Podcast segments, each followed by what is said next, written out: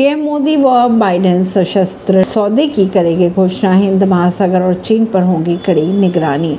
PM Narendra Modi और अमेरिकी राष्ट्रपति जो बाइडेन गुरुवार को भारत द्वारा खरीदे गए General Atomics M Q nine reaper सशस्त्र ड्रोन की खरीद पर एक, मेगा सौदे की घोषणा भी करेंगे। चीनी सीमा सुरक्षा के लिए बहुत ही महत्वपूर्ण रिपर ड्रोन। होगा।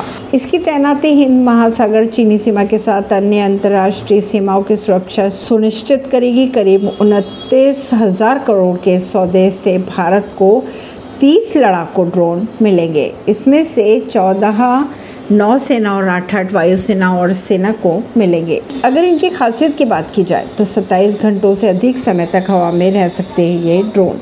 रक्षा मंत्रालय ने 15 जून को दी थी सौदे की मंजूरी। ऐसी ही खबरों को जानने के लिए जुड़े रहिए जनता सरिश्ता पॉडकास्ट से परवीन दिल्ली से